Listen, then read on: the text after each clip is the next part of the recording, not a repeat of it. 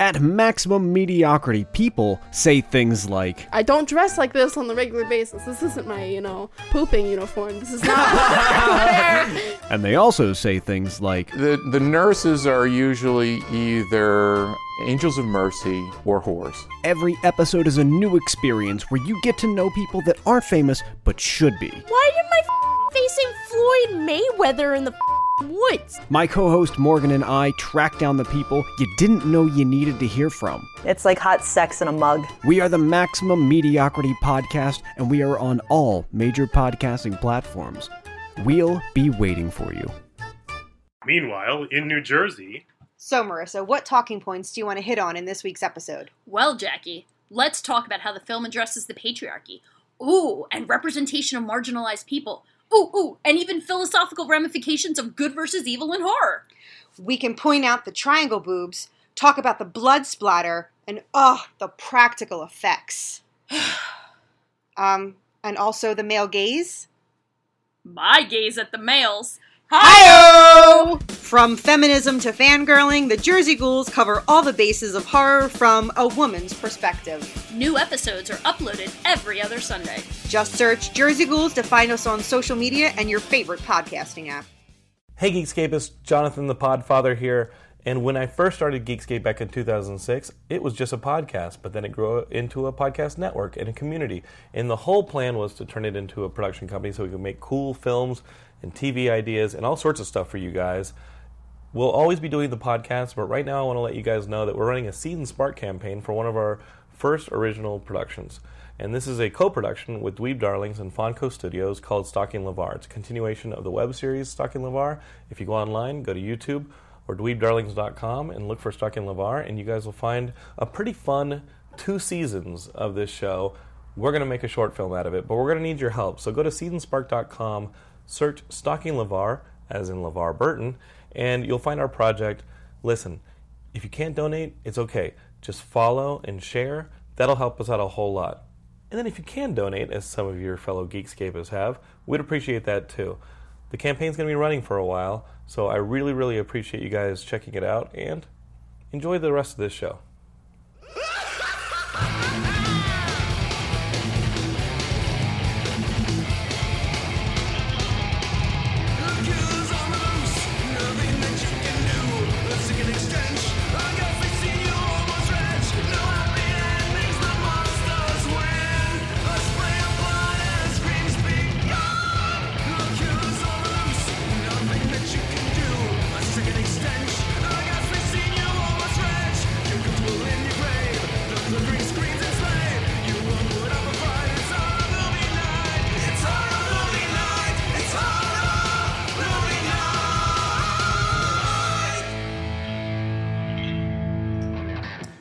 Welcome to another episode of Horror Movie Night. This week, we are discussing the first movie that Brian has ever picked for the show.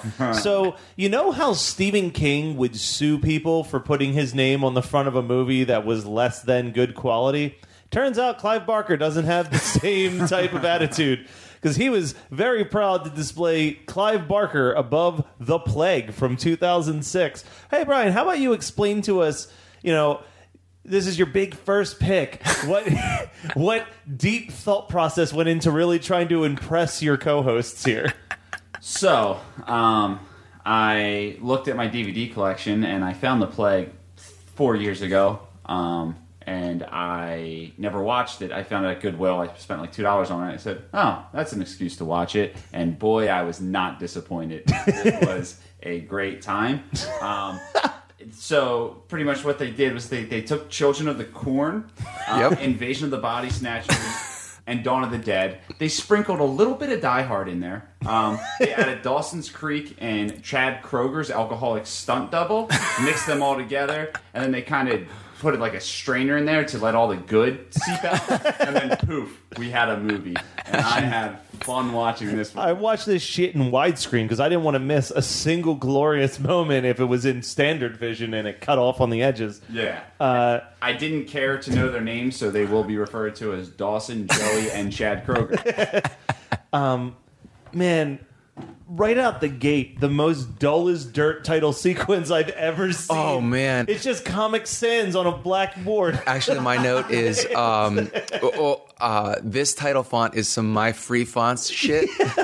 dot com. One step away from just displaying it in wingdings and letting us figure it out later. Dude, if it if it was bad. if it was re- uh, if it realized how shitty it was and decided to go with wingdings, we'd be good. That would be good. See, you guys were pretty angry at me for picking this. Yeah, still am. I, I- yeah, I'm not happy. With the exception of James Van Der Beek, I'm positive most of this cast was just from the local community theater.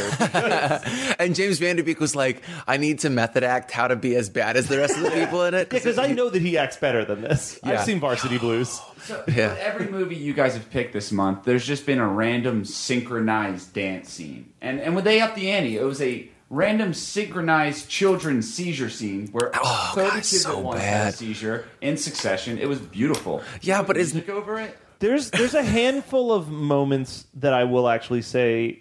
Like I have a couple notes where I was like, "All right, I'll give it this." Like there's like one or two moments where I'm like, "All right, that was a well shot scene. Like that was a, a well placed scene." But for the most part, this movie was bad. Like I would say this is like bottom five of the almost 160 episodes that we've done for me. I don't know. I started with Arcade, and I don't think it was as bad as Arcade. At least Arcade was so bombastic, and this is just It's the very movie. vanilla. Yeah, yeah. What you're missing in your, I will give you that your presentation of what this movie is is solid. It make it actually sells what the movie is more than the actual movie is, and so I'm angry with you for that because people can be like, "Yeah, I should spend three dollars and watch this shit." Um, So, so wait, wait, wait, wait. I have to say though that that um, th- this movie is missing the the reference that I had for it, which is Left Behind. You remember that Christian Yeah, apocalypse series? This is Left Behind. Yeah. It's so it's so the basic premise because there's not much of a plot. You can just run through the Yeah, plot so the plot's fast. in one sentence. Uh, all the children under the age of nine go into a catatonic state, uh, and every twice a day they get a bad case of the jitterbugs, and then after That's how they stay. That's how their bodies are like. You know how in Halloween they're like. Uh, Halloween four, they're like, he's been catatonic, he's been comatose for fifteen years or ten years, whatever it is. He, his muscles would be completely useless. And then um, Doctor Loomis is like, you know, like he was doing very well last night. You know that that, that whole thing. Uh, it's like that's how they stay Yeah, the able to use seizures the- are just yeah, building up just muscle build- yeah, they get swole. Oh, that's why. That's Uh, what- I was really upset that they didn't have like a, a Willy Wonka and the Charlie, Willy Wonka and the Chocolate Factory with his grandpa getting out of bed for the first Willy time. Wonka and the Charlie Factory would have been a really upsetting movie. Yeah, we're just gonna mix these two together. Well, actually, instead of the grandpa dying, um, wait, no, who died in Willy Wonka? Every Gene Wilder. child. Every cha- yeah, yeah. well, that's after. But no, if the if if instead in the original book, if it's not like the almost dead grandpa, Charlie dies, and then the grandpa goes to to Mr. Wonka and is like, "Make me a new grandson." Oh, I like that. I'll I watch you that. Going and never been kissed style, where he just goes dressed as a child. you know, well, is that is that not another teen movie when there's the old lady? Yeah. who's just- Yeah. God. What an underrated movie. Oh no! Wasn't I just quoting that shit in the, the group chat with you guys? I'm Like- sure you quote a lot of things Well, in the I- group chat. It's hard to keep up with all the oh, reference man, points. Um, the the woman who's the like um, she's on the the L word and and she's like proto um, Alison Brie, dark hair, blue eyes, super hot. Um, she's the the mean girl that's supposed to uh, like the The sister. the sister because the cruel, The Cruel intentions, Intentions, reference, yeah. and she goes up to Captain America because Captain America's in that movie, and she's yes, like, it is. um, why is it that whenever I tell a guy I can put wherever he, wherever he wants, he puts it in my ass, and he's like, "Oh, that is way too much information," and the black dude's like, "Shit." She goes, "Oh no, Jake. Too much information would be if I told you that after they were done, I took a huge dump." And then she gets up real close and she goes, "On their chest." and that was, I, I'm pretty positive that was to both of you, not just you. But yeah, I fucking love not another teen movie, and I'm glad that we got a chance to talk about it There you now. so so yeah, they after ten years they wake up from their catatonic state and Is it 10 years or is it five? 10 years. Oh, because they're like supposed to be It's, 18? it's 19 so it's weird. It's it's 1983 at the start of the movie, and then it jumps 10 years. So the whole movie's supposed to take place in 1993, which is like really weird. Does that explain why they have really cell shitty clothes? Yeah. Like no cell phones and really shitty clothes. Yeah, because this movie was 2006. Yeah. Yeah, that's weird. Um, but yeah, so now they come back and they're it's basically the brood. That's what it is. They no, come back as no, like okay. children. The Brood is way more fun because first of all, that's Cronenberg doing actual horror, and The Brood is on my list. and I'm going to be completely honest with you. I listened to Shockwaves 100, and um, I think Becca was the one who's championing The Brood, and I was like. Yeah, I'll rewatch that for the Yeah. podcast. Like, I, I just, it was between that and and um, if I was going to do a Cronenberg, it'd be that or uh, oh, not Shiver. Is it Shivers? What's the Shivers is his first. yeah, one. and it's like not. I've great, never but it's the it, sex, the sex STD, the STD that makes you want to yeah. kill people or whatever. But um, yeah, like I don't really want to revisit that. But the Brood is is is kind of bombastic, but it's also kind of entertaining. So we could we could get a good episode out of that. We'll so you know, see see what happens in 2020. I got way more than like I got two years One- before yeah, that's even. One of my one of my notes early on in this movie. What's wrong with my baby? Well, it's kind of mean, but I wrote if that fat blonde child grows up to become James Van Der Beek, I'm done with this movie. I didn't know what was going on. I was like, "There's no way. There's no way that this kid's going to be in a coma for ten years and wake up as James Van Der Beek. That's just not James fair." Van Der Beek with his long hair phase. This was the long hair phase. So wait, wait, when was the last? here's the thing that's weird to me with James Van Der Beek, and let me pitch this to you guys. He has been in jail for for however many years. Oh, in his this character, movie. not reality. Yeah, yeah, yeah. His Okay. character in this movie has been in jail for however many years. So everything that's happening is like brand new information to him, and I feel like if this is a worldwide thing, that that information would have gotten into jail. Was it, was it new information? He, Well, he's like, "What's the seizure shit?" And they're like, "Oh, it happens Oh. every two days." Like he had no clue what's going on. it's because he was Like- Mr. Exposition. It's Yeah. like, Yeah.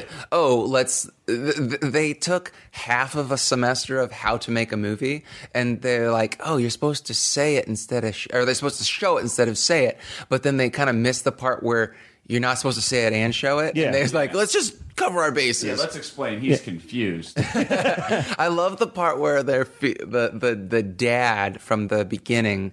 Is that his uncle? I guess I the all of the relationships in this movie were completely lost on me. Except for the fact that he's like related to Joey. That's all I know. Uh, yeah, yeah, and and and the the the survivor girl sort of is his ex-wife or Yeah. estranged wife, Yeah. estranged. But um, the, and so so um, he gets out of jail ten years on, and he comes back to this this childhood home or whatever, and sees his cousin, I think, who is the chubby kid from the beginning. Yeah. and um, and he's like, Ugh, and they, all they've done, like this movie is shoestring budget to the max. Yeah, dude. I wrote something about the blood in this movie. Uh, I said in 1987, Clive Barker made Hellraiser with some of the most stomach churning gore I've ever seen in my life. And in 2006, he has red paint. yeah, He has a This can of red for the Halloween entire terror. movie. this is Halloween two level bad paint, like Yeah. bad like paint looking mm, um, blood. But um, so he comes and he sees the kid, and all the kids are is they have some like uh, some some powder on their face. Yeah, they look like Dawn of the Dead zombies, like Ye- the like really bad. Not e- like, we don't even give them Dawn the of ones Dead in the zombie. background of Dawn Yeah. of the Dead, where they were like, let's keep them in the back and Yeah, keep the guys with the just- purple they and put blue some in the like front. they put Yeah. some rouge and some dark around his eyes, and that's it. It looks like a like a fucking 1920s like uh Dr. Cabinet, the cabinet Dr. Caligari. Yeah, like that's what it looks like. It, Yeah. it looks like uh, gothic films from that time. Yeah, but not good. German Not good expressionism. It's Yeah. German expressionism makeup in 2006. I mean, Van der Beek, I guess we're we've come full circle. so, so this, so th- this guy, uh, he, he's feeding his son oatmeal, right? Yeah. And I'm like, David Wind, surprise!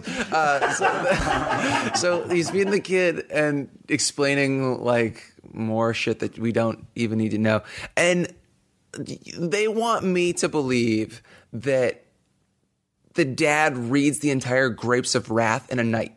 yeah, no. yes. Because that Grapes of Wrath is maximum 200 pages, No, right? And Grapes of of, Mice Wrath, of Men, totally. It's like 98 pages. but, like, Grapes of Wrath is like is- 700 pages. I, I'm pretty sure that Grapes of Wrath is a big book. And It so is they're a big, like, I tried to read it. It's and it's not.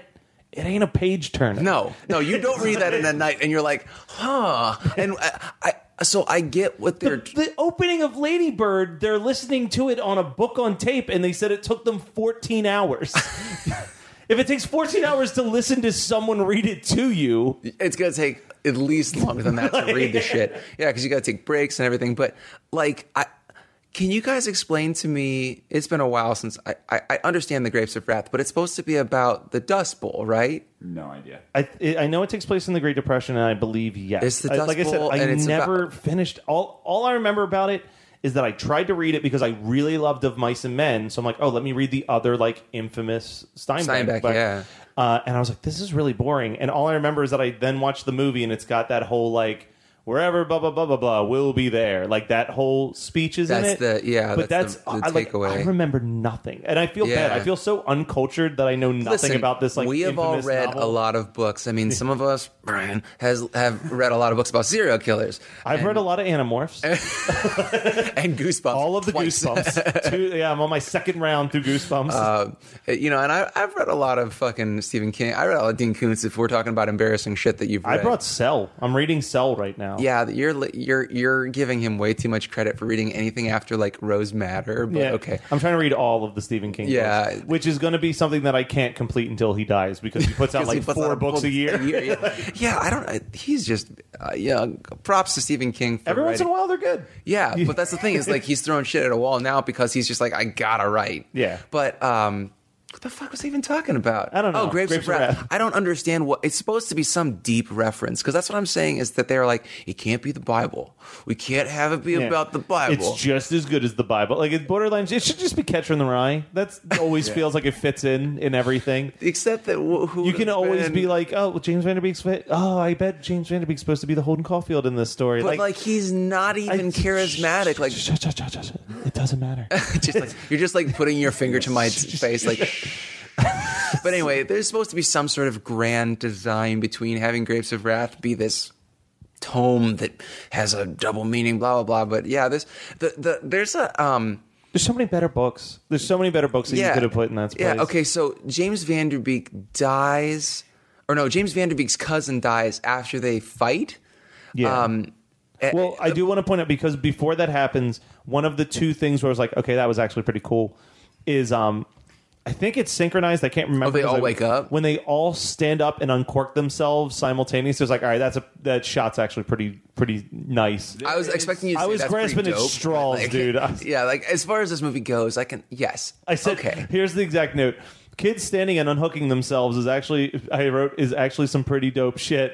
And then you're gonna say dope. and then directly underneath it. However, the fight scene that follows immediately afterwards is weak as hell. Yeah, the fight scene sucks. Uh, his ex-wife sucks. When he's just trying to Estranged, talk to her. estranged wife. His strange wife. It's just like I get it, where it's just like women are, you know, sometimes they don't understand, and she's like, you know, you turned your back on us, and he's like, I, I was in jail. I'm not allowed. I'm not allowed to come. I was home." in jail in 1993. It's Yeah. not like there was email. Yeah, I couldn't really contact you.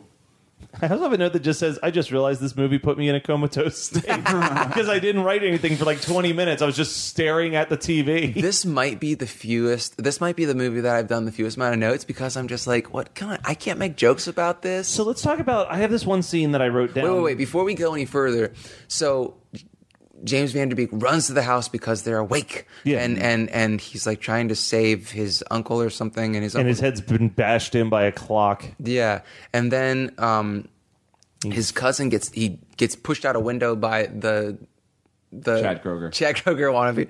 Um, and and then he doesn't die, and they fight, and then his neck gets snapped or something like that, and or somebody kills the cousin.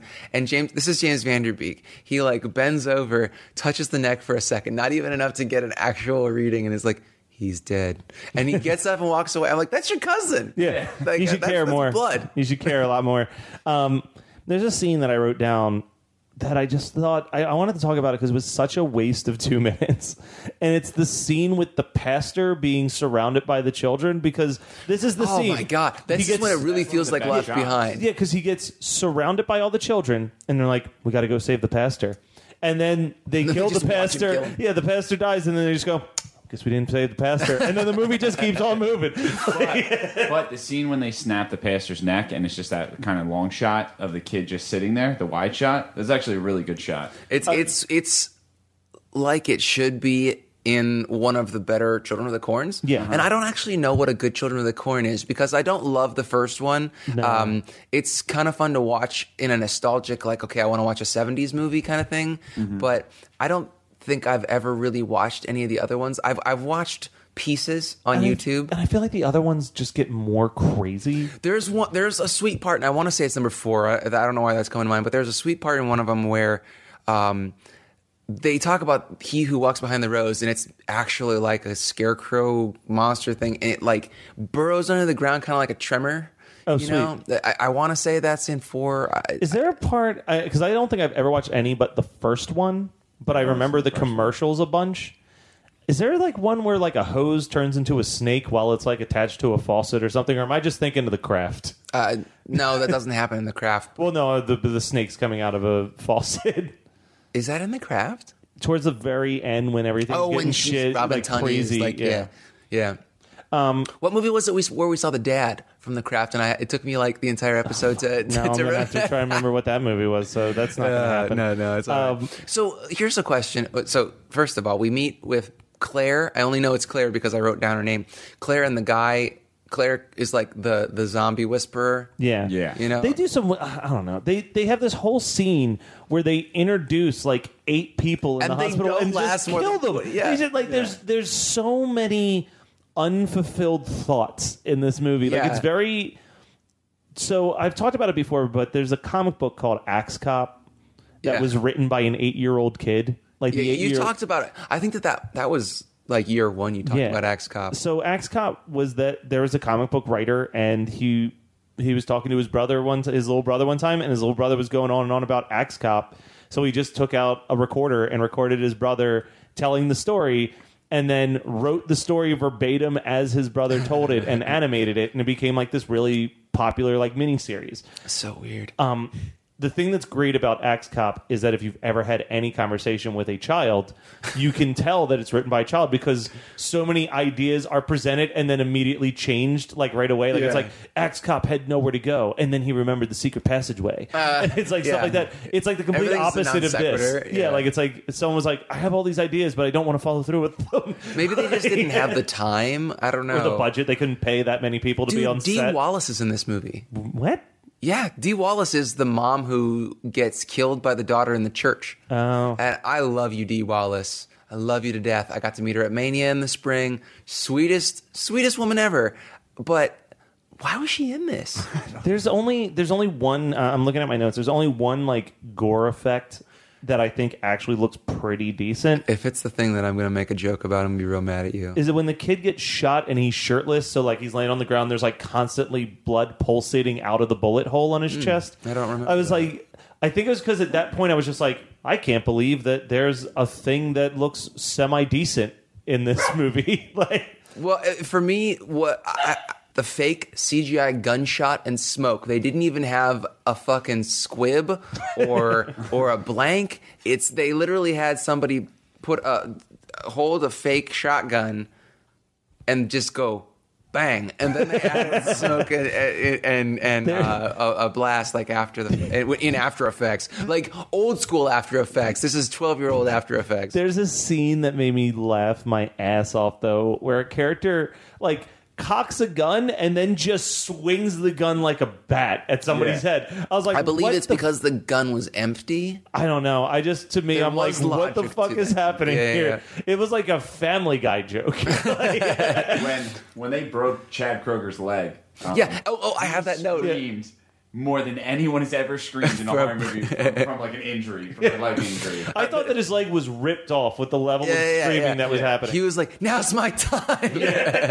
He- so, so when they're gonna reset it, because somebody is a nurse, of always, uh, is it bad? Is it real bad? Yes, guy, this movie is real bad. Is what my note is. My last note, because that's we're at the point where I've done all of my notes. Just says I've never felt less about a movie. like, yeah, I don't hate this movie. Yeah, I just I'm was like, so man. blasé about it. Like it does. It didn't fill me with rage. Like the first ten minutes, I was like, "This is another 130 or another hour and 30 minutes of bullshit." But then I'm, I get into the pace of it, and I'm like, eh, "It's just so mediocre that I can't be But upset is, about it." This is uh, coming soon to a convention near you. Like, I bought this bad boy, and just like when I bought Wrong this- Turn Six. Wrong Turn Six, and the St. Francisville Experiment, like this isn't even getting a single moment of sitting on my DVD shelf. Yeah, This is going and, uh, like, this straight isn't- into the to sell box. It's like the okay so i i enjoyed parts of st francisville i was apologetic for making us watch it i hated wrong turn six this movie didn't make me feel anything Yeah, that's just like I but was I think that bored. that's what bothers me more is that you know I had gotten to a point where I was like, we can talk about any movie. We're so good at this, and then I we're watched, getting we're getting a re- relatively good episode out of this, but it's just like you can tell that Brian got two hours of sleep in a car. Well, and I'm like, because I'm like, man, we're doing really good. We we're, we haven't had like a 30 minute episode in a really long time, guys. I think we're going to be having a 30 minute episode for the we're, break. we're gonna pack this shit full of. Uh, Although we're at 25 minutes, so we're actually. and then we're gonna do like a good twenty minutes of what did we watch? Yeah. we'll we'll we'll, we'll backload it. Um, so there was, uh, I don't know why I have this note, but I think that this is the way I wanted to say it to you guys. What do you got there?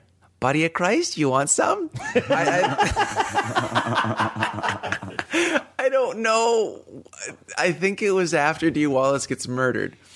Um, so so it doesn't even matter. It, I, the you know, um, in the, I think this is what my joke was.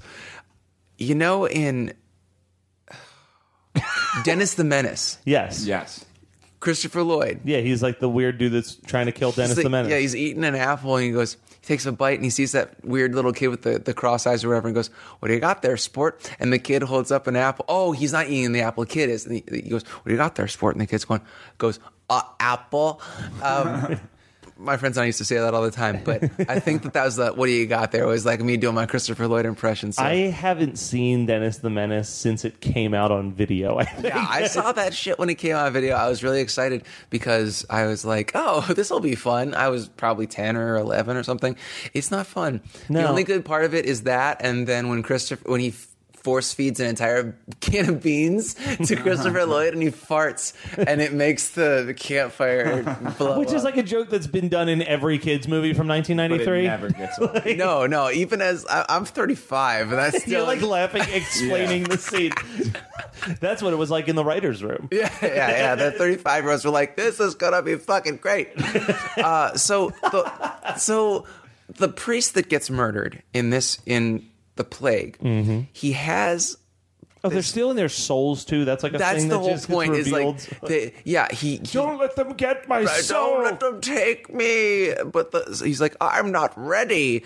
Um, this is the so the priest gets murdered. The kid puts his hand over the guy's eyes and then cracks his neck or something, and he dies. And that's they've taken your soul if they take you that way. I guess I think it's murder is one thing, but taking your soul is when they get you in the Yeah. the the the gentle hands-on effect. And that gave me a really weird like. There's a Christian vibe to this movie, but it's so murky and it doesn't make any sense because are they saving them? Are they damning them to hell? I don't get it. Like, are they supposed to be angels? Are they demons? Uh, it doesn't matter. But that's so James Van Der Beek takes the piece of paper that he gets out of the dead priest's hand, and that's like supposed to be the explanation of what happened, what's happening with the whole plague. And um, then he he. so it's him and his his estranged wife, and they're surrounded by kids, and he's like, "Okay, close your eyes and think of something that makes you happy, and remember when we got married." And, and I'm like, "Really? You guys are estranged? She doesn't. She hates you." Yeah, it's not a happy moment. Yeah, yeah, yeah. And and so um, He's just like, remember all the things that I look forward, like that yeah, I'm like, happy that about. makes me happy. It's like if I was I, just re- like- I can see it in my mind. It's like if I was like sitting with Brian, I was like, all right, close your eyes, Remember all those times you talked to the guys from Five Iron Frenzy? All, of, all of those times that you went to comic book conventions and met cool celebrities. Like, I did none of those things. and, and, and Brian's like, all right, all right. I'm going to close my eyes. I'm going to think about the first time I touched a boob last year. Matt, Matt, close your eyes. Remember that time that uh, I found that dime bag in my pocket? yeah, so so he has the the wife close her eyes and then the kids take him. And it's supposed to like the the score of this movie is awful. It's just atonal piano. It's basically like a monkey like on a piano uh, it's it's so bad but you know the guy got paid to do it which really frustrates me so there's like this crescendo. You don't know that. It could have just been the cat that was running across the piano and like, got it. uh, uh, surprisingly, no cat sounds in this movie. None at all. No, Uh, the, cats were the first to go. okay, they went. so- ca- they went into a catatonic state. I hate you. Oh man. So that was the plague from 2006. anyway, so so uh you should lose your your shit about a terrible joke. All right, so so he gets taken and he gives the the explanation in that paper to his his wife and she goes to the house and it's supposed to be idyllic like she gets away and then all the kids come but it's like are they going to take her or are they going to be like okay you can live Well, then they just zoom in on the copy of Grapes of Wrath in the back kid's pocket, and that's like your final shot. And I'm like, I don't know what that means. yeah yeah like either. i don't think i'm stupid The wiki page was no help for this movie. The wiki- yeah. it's a paragraph to, telling you the plot line, but it's like a pitch. Like the end, like the end of the paragraph is like, "Will they get out? Watch to find out." yeah yeah it's like no i don't lu- luckily i no i paid to watch this Yeah, i paid a dollar 99 on amazon or something I paid about the same for shipping to watch this. Fucking goddamn. Uh, yeah. Thanks, Brian. so that was the plague So the door's over there. I'll show myself out. Hey guys, we'll be right back at that episode in just a second, but I wanted to take a couple minutes, not even a minute, less than a minute, probably about 30 to 45 seconds, I believe, is the length of the instrumental that Scott recorded that you're hearing underneath me. Scott's great. You should listen to all of his music. I just wanted to let you guys know that if you haven't already, head up over to patreon.com backslash HMN podcast. And if you are donating $5, you can listen to our new bonus episode, and it is on UHF. You can also listen to the back catalog of episodes. We're up to four Patreon bonus episodes now. We've talked about Turbo Kid and the Buckaroo Banzai Across the Eighth Dimension and the Nicolas Cage Wicker Man. And this month, as I've already said, UHF. Now, back to the episode. At maximum mediocrity, people say things like, I don't dress like this on the regular basis. This isn't my, you know, pooping uniform. This is not what I wear. and they also say things like, The, the nurses are usually either angels of mercy or whores. Every episode is a new experience where you get to know people that aren't famous but should be. Why am I f- facing Floyd Mayweather in the f- woods? My co host Morgan and I track down the people you didn't know you needed to hear from. It's like hot sex in a mug. We are the Maximum Mediocrity Podcast, and we are on all major podcasting platforms. We'll be waiting for you. Meanwhile, in New Jersey, So, Marissa, what talking points do you want to hit on in this week's episode? Well, Jackie, let's talk about how the film addresses the patriarchy. Ooh, and representation of marginalized people. Ooh, ooh, and even philosophical ramifications of good versus evil in horror. We can point out the triangle boobs, talk about the blood splatter, and oh, the practical effects. um, and also the male gaze. My gaze at the males. Hi! From feminism to fangirling, the Jersey Ghouls cover all the bases of horror from a woman's perspective. New episodes are uploaded every other Sunday. Just search Jersey Ghouls to find us on social media and your favorite podcasting app. Uh, do you guys watch anything? I went to a play. Ooh, you are culture. I understand why you're like, man. I'm so excited to talk about what I watched this week. Well, because uh, my boss got me and Jay tickets to um, to Rock of Ages, Okay. And Wait, Rock of Ages is like the the the play that they made a movie with Tom Cruise in. Yeah, Mm-hmm. which apparently is nothing like the movie. Oh well, the movie's great. Oh, okay, yeah, the play is very uh, self-aware. It's very like a parody of Broad. It's really, really funny. I was shocked at how funny it was. Love the mashups, and it was it was an absolute cool experience because me and Jay probably about ten percent of the audience was between twenty, uh, you know, late twenties and thirties, and the rest were in their like forties and fifties, and um, we're in a very weird spot in our country, and and I know there's a lot of upsetting, sad things that we see constantly, but to see uh, a room full of people that are in their 40s and 50s, and and two men kiss on stage, getting a standing ovation, like people Wow. cheering, is like fucking awesome. That's pretty amazing. Yeah. I, I- you're right. It's nothing like the movie. Yeah. yeah, no, it's uh, it was really, it was a really, really cool experience. Um, so yeah, I'm a play guy now. So Nice. So Evil Dead the musical is Yeah, next on. musicals J- are fun. that- I'm gonna sip you're my like, tea. you're like, all right, baby. We went and we saw Rock of Ages. Now we're seeing Evil Dead the musical. The Evil Dead the Wear a musical white is shirt. so fun fun to see live. I really want to see it. It's it's worth it. Even if you just do like a small community theater screening, as long as they have a splatter zone, you're gonna have a good time. Oh yeah, I'm, I'm not going to do it unless there's a splatter zone. Um, So I feel like an adult. Yeah. Jade, I see plays now. Leave the crust on my PB and J when you make it. Crunchy peanut butter now too. We're really straightening Uh, I got out. I got ripped a new one for the way I eat spaghetti yesterday by Scott and his wife. Oh God! Oh my God! Okay, so here's a fun story. I'm excited for this. Uh, all right, so so um, the only other time Megan has ever seen Matt in real life was at Monster Mania last year, so 2017, and we were like, it was packed, and I knew it was going to be a mistake to have Megan come with, but she really wanted to support because she's a great wife, and um, it was fun to have like a um, you know like we listened to podcasts together on the way there and blah blah, and um, she made our booth look great. Yeah, she did. And then we needed to get some food, and Matt got um, like I got Chinese. Chinese. Yeah, I ordered Chinese. and and you. It took you like forty five minutes to eat this Chinese because it was like you were eating around the onions. Yes, eating, that's right. You're eating around the onions, and so um, Megan was like. What are you doing? And, and, you- and you were like, I'm eating around the onions. And so it took him for fucking ever. And so I think that that like set the stage for Megan to be like, Matt eats like a baby. and then um, we were talking about spaghetti, and I no, no, no. said- So I was making raviolis last night, and you said you don't like red sauce. Yeah. And um, and Megan was like, "Really?" And you were saying, "Oh, it's because of the acid reflux, blah blah blah." And so when I make spaghetti, I just put butter on it, and Megan and I just like bust out in laughter because we're like, "Like a baby?" Literally, it was two simultaneously they both said it. I was yeah. There's nothing I love more than to mock Matt for being a child, but I fucking love a good old bowl of buttered spaghetti.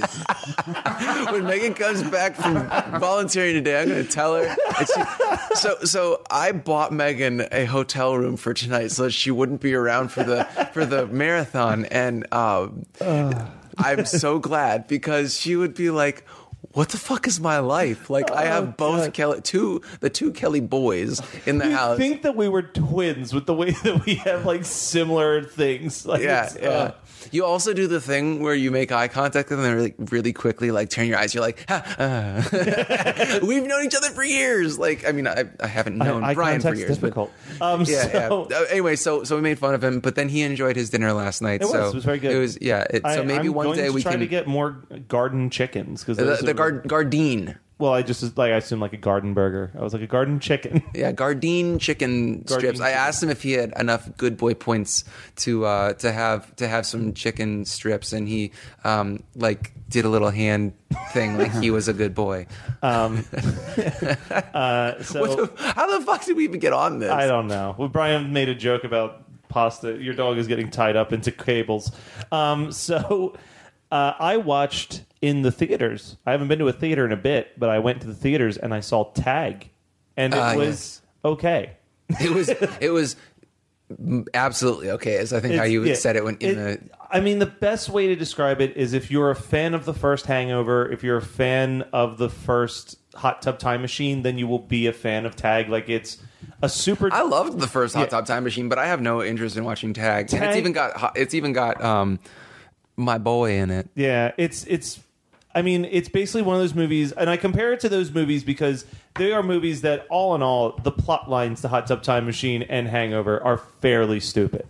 But the reason Well, that Hot they're Tub Time Machine's really funny. yeah, but the reason that they're funny is just listening to three or four really funny people have really funny conversations that are situational to what's going on.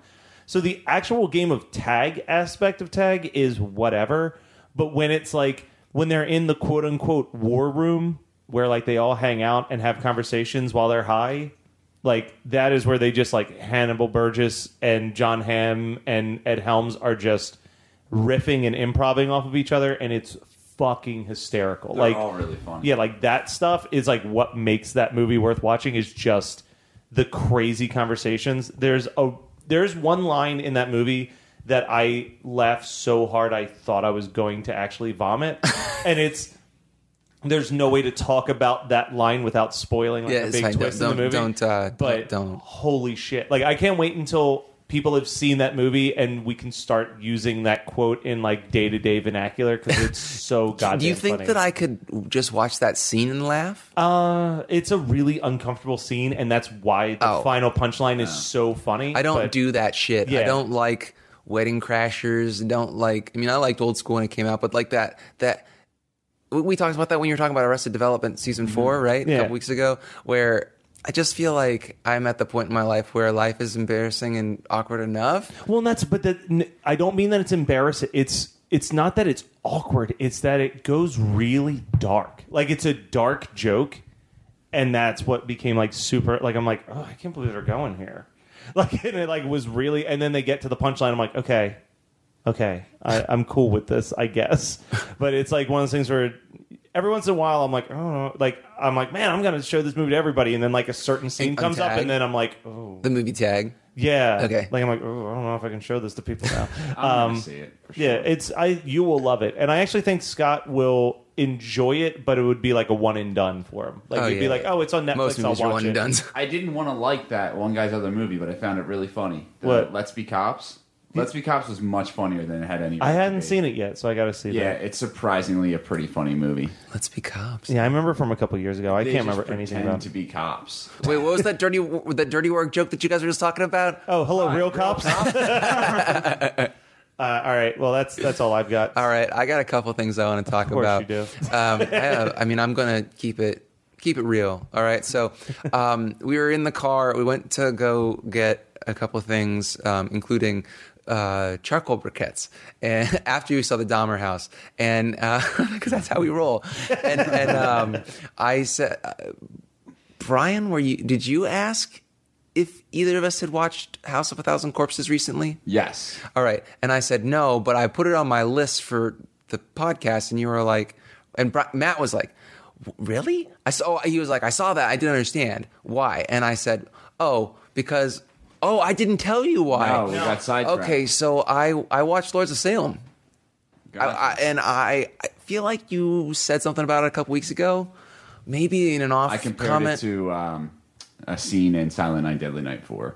Okay, yeah, yeah, yeah. It was So- a reach. Yeah, yeah. I don't. I don't know what. I, I'm assuming it had something to do with the the like Harlequin baby or something. It was just about like the owner of the shop that she was she trusted the library, and then like oh they're all witches. oh yeah, yeah. They're all witches. Yeah. Okay. Yeah, yeah, yeah. So Lords of Salem is super mediocre. Such like. It, it. Sheri Moon actually is not hateable. You know, like I don't like Sheri Moon. Um, I don't think that she's a particularly good actress, Yeah. but I think that that is her least bombastic character that she's ever done, and I.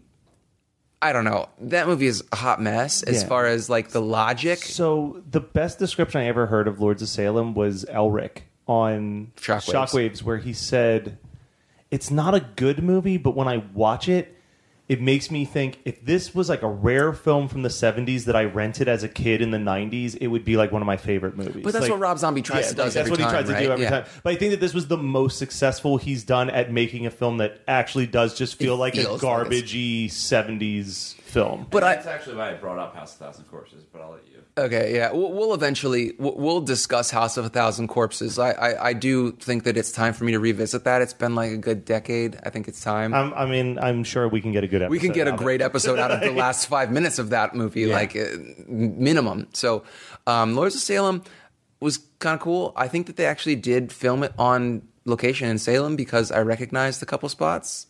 I don't know if they did the whole thing there, but uh, the, there's um, there's a statue. It's like a bronze statue that she walks by in one scene. I'm like, yeah, that's. I'm almost positive that I've walked past that because I grew up um, visiting. Uh, that area of of like Massachusetts and New Hampshire and things like that as a kid every summer, and we would go to Salem all the time. Like Megan and I, for our one year anniversary, wedding anniversary, we went up to Salem because she's awesome and spooky, and we went to like um, the witch houses, and we went to the um, the, the the the the jail.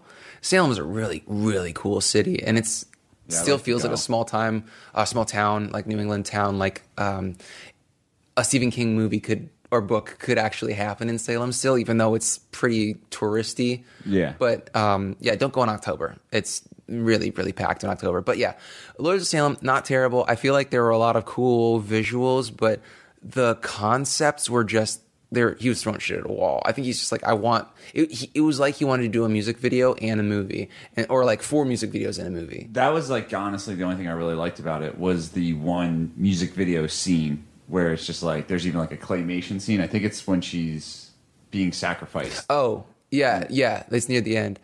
Bri- Matt Matt keeps putting Brian Brian like gets further and further away like this. And then Matt puts his hand on his shoulder and he just comes back like real slow. So it seems like it's just kind of like an LFO If you, sound if that we got. You can't hear yourself in the headphones, it's We not can't. recording. It's just, I mean, I'm used to this. yeah, yeah. Uh, so anyway, Lord of Salem, mediocre at best. I will never watch it again, but I'm glad that I watched it so that I had some sort of feeling about his. Uh, besides his, like, because I've seen House of Thousand- Corpses. I saw Devil's Rejects in theaters and hated it. Um, I saw Really? Halloween and Halloween Two in theaters. Was very disappointed. I, and I feel like Lords of Salem is that type of movie where you watch it, and even though you don't like it, you're kind of like, I wish Rob Zombie made more movies like this. Like, Right. like takes more chances to do things like this and less 31, and Halloween movies. Well, the theory behind 31 was it was just like a. He has to I- make something because he lost the the Flyers. Yeah, it's movie. like I want to make this movie, and they're like, no, and you're like, all right, fine. You want a fucking horror movie? Here's a fucking horror movie. yeah, yeah.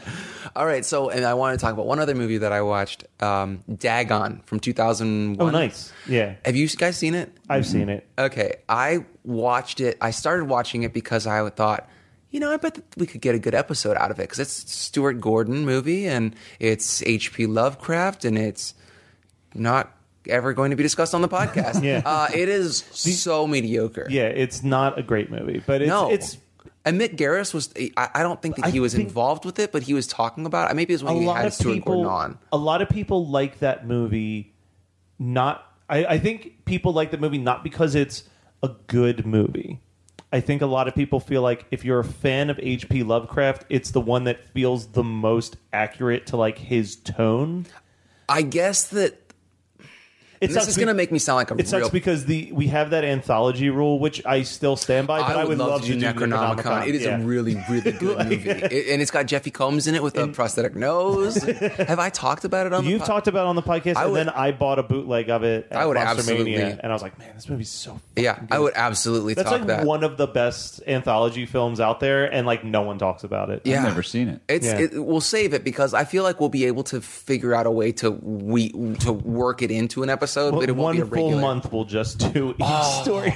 I bet we could get an episode episode out of each one because I, Necronomicon really feels like the the tone that that Lovecraft stuff did. Um, I feel like Dagon looks it, it it doesn't have the tone in my opinion it doesn't Yeah. have the tone because a lot of what lovecraft does is um, existential horror so it's kind of like he doesn't talk about the way a monster looks like clive barker did that shit too which always bugged me as a kid because i didn't read lovecraft until i was in high school but in junior high and like fifth grade or whatever i started reading some clive barker and he would always be like, "Oh, it was too horrible to imagine," kind of thing, and it's a very Lovecraftian thing.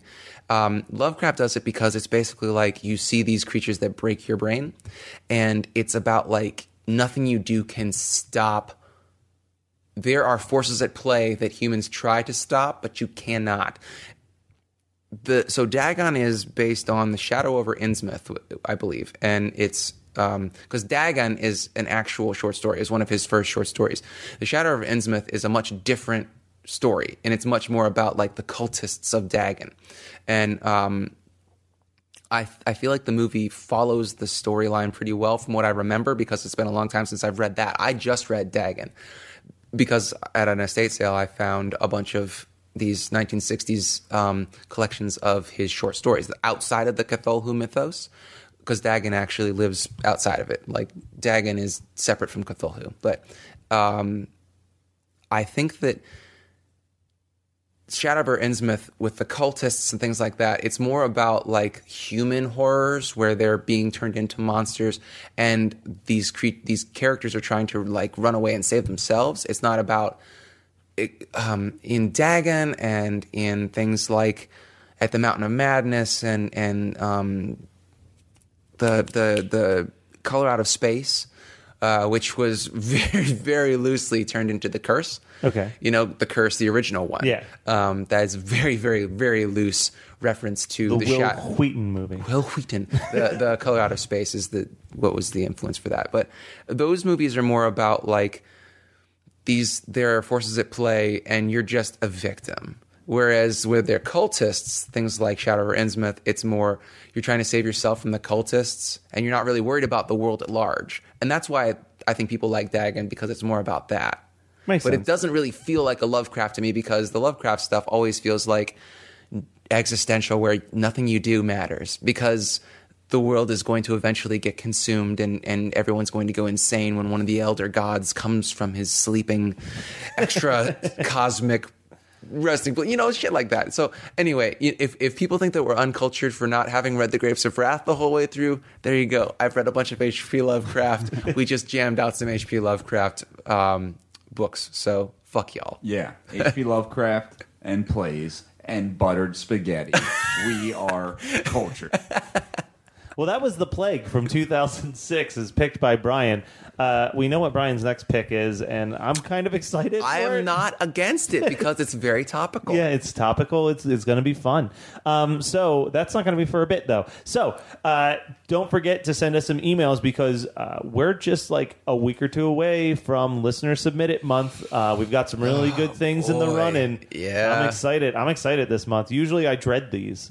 It's because people don't. People are like, "Oh, you guys like bad movies? Here's a piece of shit," and we learned our lesson. Yeah, we we wrong turn six. yeah, wrong turn six is what happens. but Jack is a very sweet guy, so Uh, he- but he's oh, he's sorry. He's great.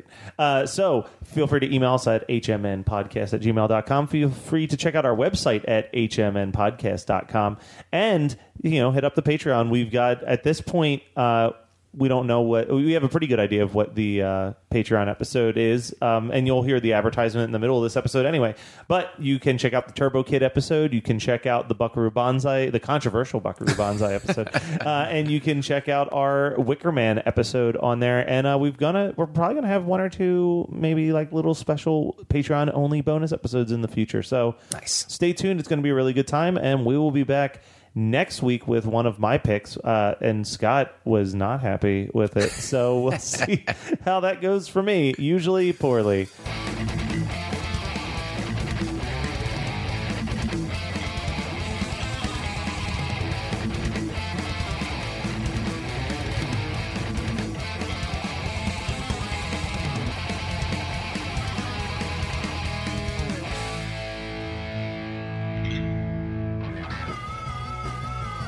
You're listening to the Geekscape Network.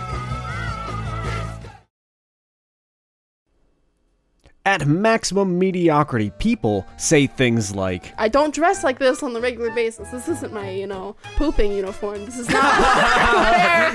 and they also say things like, The the nurses are usually either angels of mercy, or whores. Every episode is a new experience where you get to know people that aren't famous but should be. Why am I f- facing Floyd Mayweather in the f- woods? My co host Morgan and I track down the people you didn't know you needed to hear from. It's like hot sex in a mug. We are the Maximum Mediocrity Podcast, and we are on all major podcasting platforms. We'll be waiting for you. Meanwhile, in New Jersey, So, Marissa, what talking points do you want to hit on in this week's episode? Well, Jackie, let's talk about how the film addresses the patriarchy.